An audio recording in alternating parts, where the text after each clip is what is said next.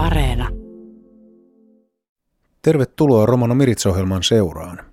Reserviratsastajat on vuonna 1981 perustettu maanpuolustusperinnekilta, jonka jäsenistöön kuuluu kaikkien aselajien reserviläisiä sotamiehestä eversti luutnanttiin.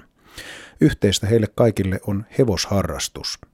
Yhdistyksen tarkoituksena on ylläpitää maanpuolustuksen tavoitteita sekä jäsentensä ratsastustaitoja ja fyysistä kuntoa. Näin yhdistyksen toimintaa kuvailee sen puheenjohtaja Mika Lehtinen. No meidän toimintahan on varsin laajaa sillä tavalla, että me järjestetään tapaamisia, käydään ampumassa perinneaseilla, järjestetään tämmöisiä hevosiin liittyviä koulutustilaisuuksia, hevostapahtumia.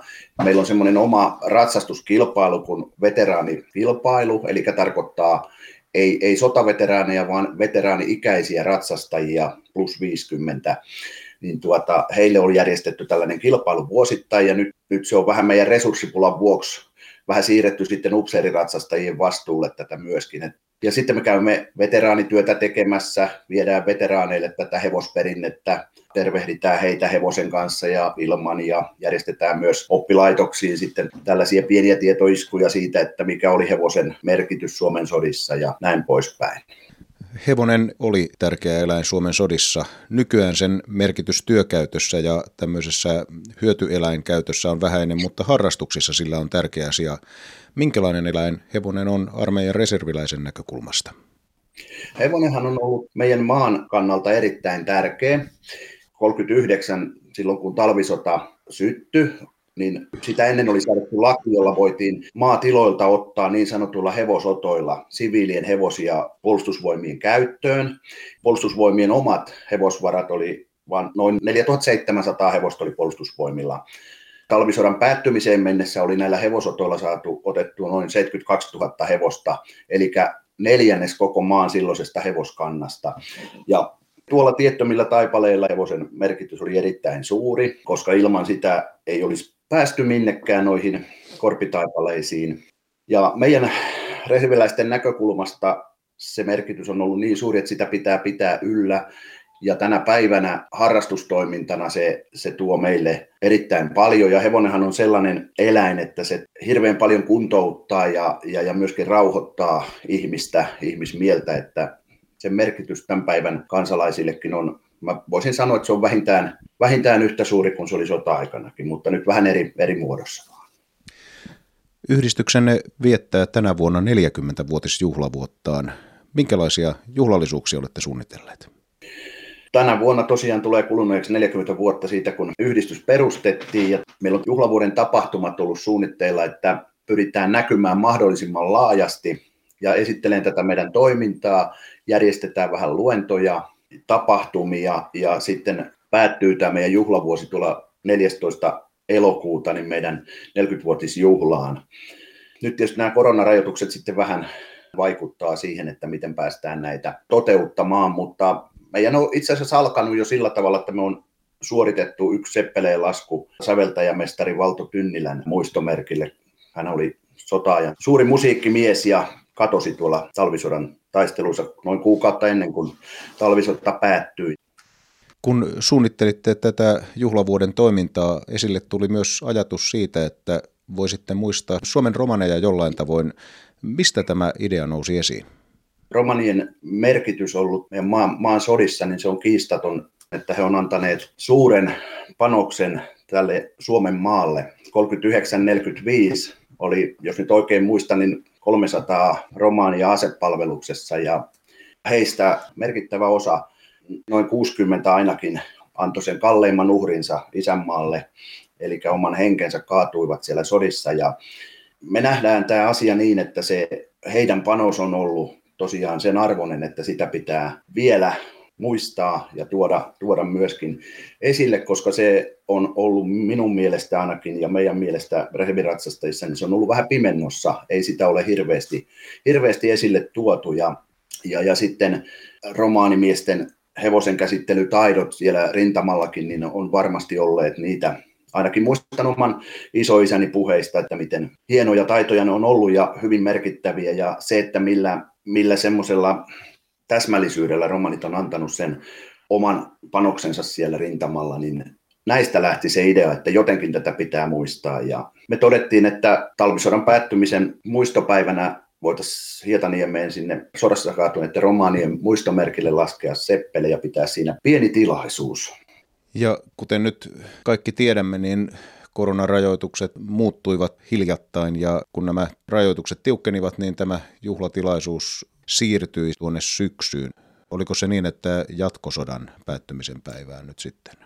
Joo, valitettavasti siinä nyt kävi niin, että, että me ei päästä sitä tässä suunnitellussa aikataulussa toteuttaa, mutta todettiin se hyvässä yhteishengessä ja koronarajoitukset huomioon ottaen, että siirretään se suosilla sinne jatkosodan päättymisen muistopäivälle, eli 19. syyskuuta. Hoidetaan silloin tämä kunniatehtävä pois.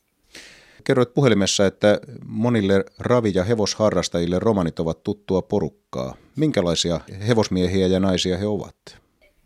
No joo, kyllä itsekin raviurheilua ja hevosurheilua harrastaneena, niin olen romanien kanssa ollut tekemisissä raviradalla ja silloin kun hevosia valmensin päätyönä, niin, niin mulla myös oli valmennuksessa ja täyshoidossa romanien hevosia ja, ja, ja kyllä ihan vilpittömästi käsisydämellä voin sanoa, että yksi minun parhaista asiakkaista on ollut vanha romanimies, jonka hevosia pidin, että tota, hienoa porukkaa, hienoa porukkaa ja kyllä heidän menestyskin on sitten nähty raviradoillakin Witterin ravikuninkuuden myötä ja sitten Henry Polströmin ohjastamana ravikuningas, niin tuota, sieltä ne meritit tulee. Romanien hevostaidot saivat tunnustusta viime vuonna, kun ne nimettiin Unescon elämänperinnön listalle. Mitä sinä ajattelet tästä tunnustuksesta? Kun kuulin, niin mä otin tämän niin kuin hyvin suurella lämmöllä vastaan. Se on aivan hieno asia, että ne on huomioitu siellä on hirveän paljon sellaisia asioita, mitä meidän jokaisen hevosten kanssa tekemisissä olevan ihmisen pitäisi ottaa huomioon. Niin kuin tuossa vähän aiemmin totesinkin, niin tietyistä syistä niin olen päässyt vähän sisälle näihin romanien hevosmiestaitoihin ja siihen tietämykseen, mikä heillä on, niin tämä on aivan todella hieno osoitus siitä, siitä että se on sinne Unescon hommaan mukaan otettu. Minkälaisia terveisiä haluaisit lähettää hevosurheilua ja hevosia harrastaville romaneille? Mä vähän laajentaisin vielä tätä, että mä, mä haluaisin lähettää terveisiä kaikille näille meidän Suomen sodissa palvelleiden romaanien jälkeläisille ja heidän sukulaisille. Ja kiittää meidän puolesta siitä panoksesta, mitä he on siellä rintamalla antaneet. Ja, ja jokaiselle hevosurheilussa mukana olevalle romanille haluan toivottaa lämpimästi hyvää vuoden jatkoa ja menestystä siinä, mitä teette.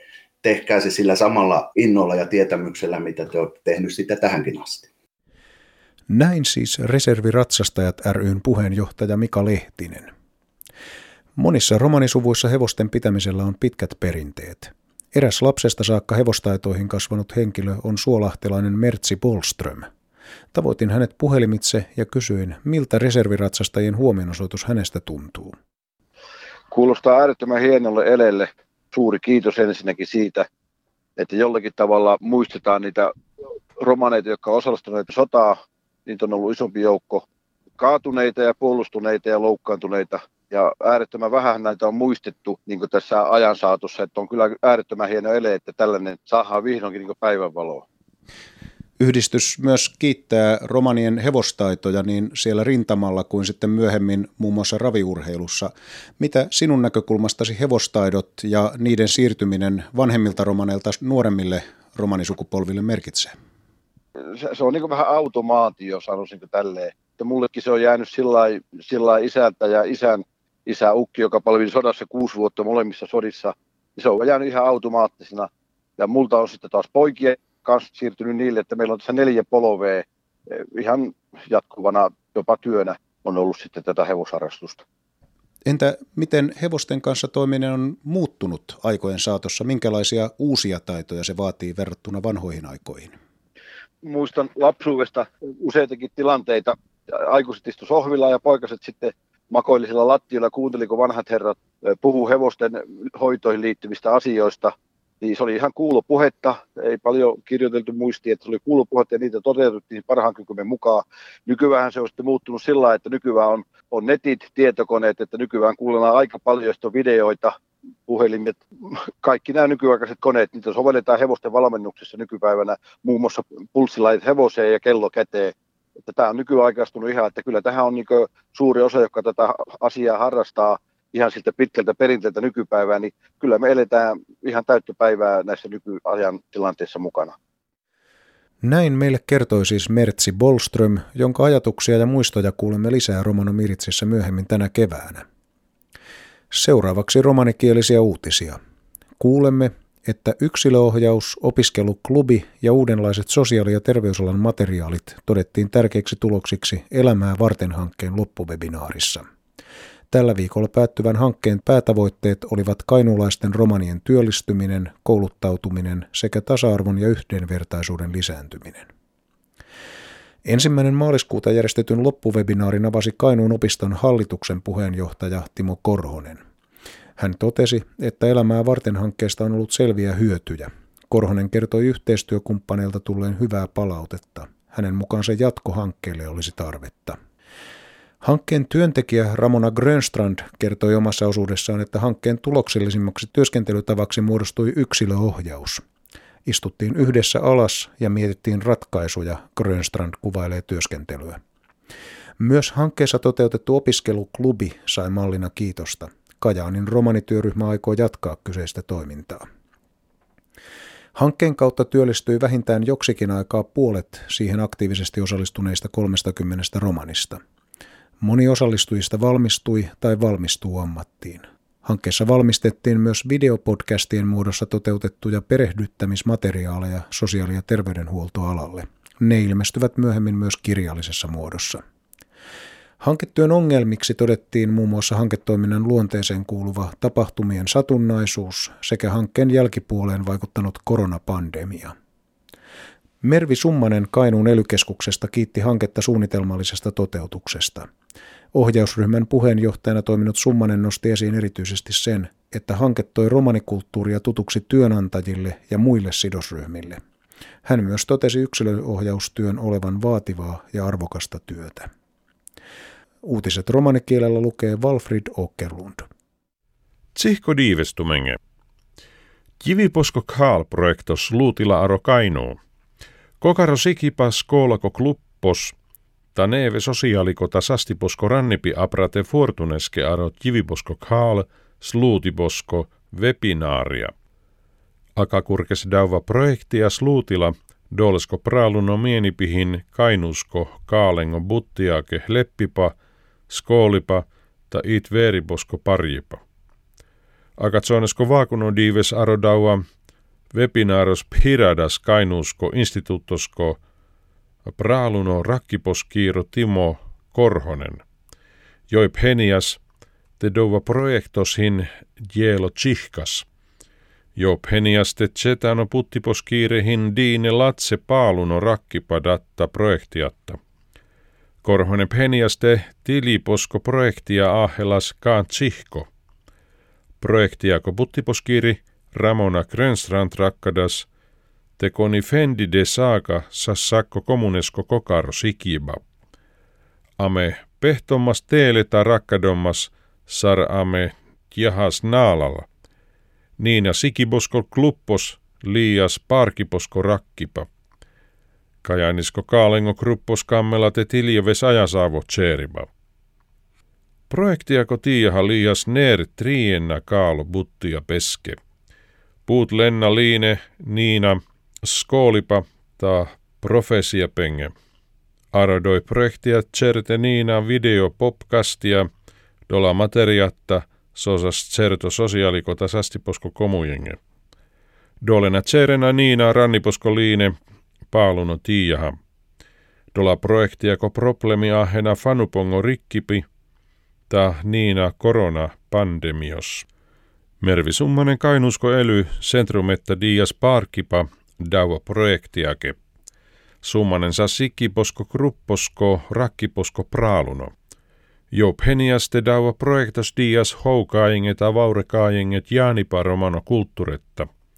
Jo penias niina te kokaro sikiposko buttiahin trouvo ta veerunon buttia. Sarratso tumenge ahen deuleha.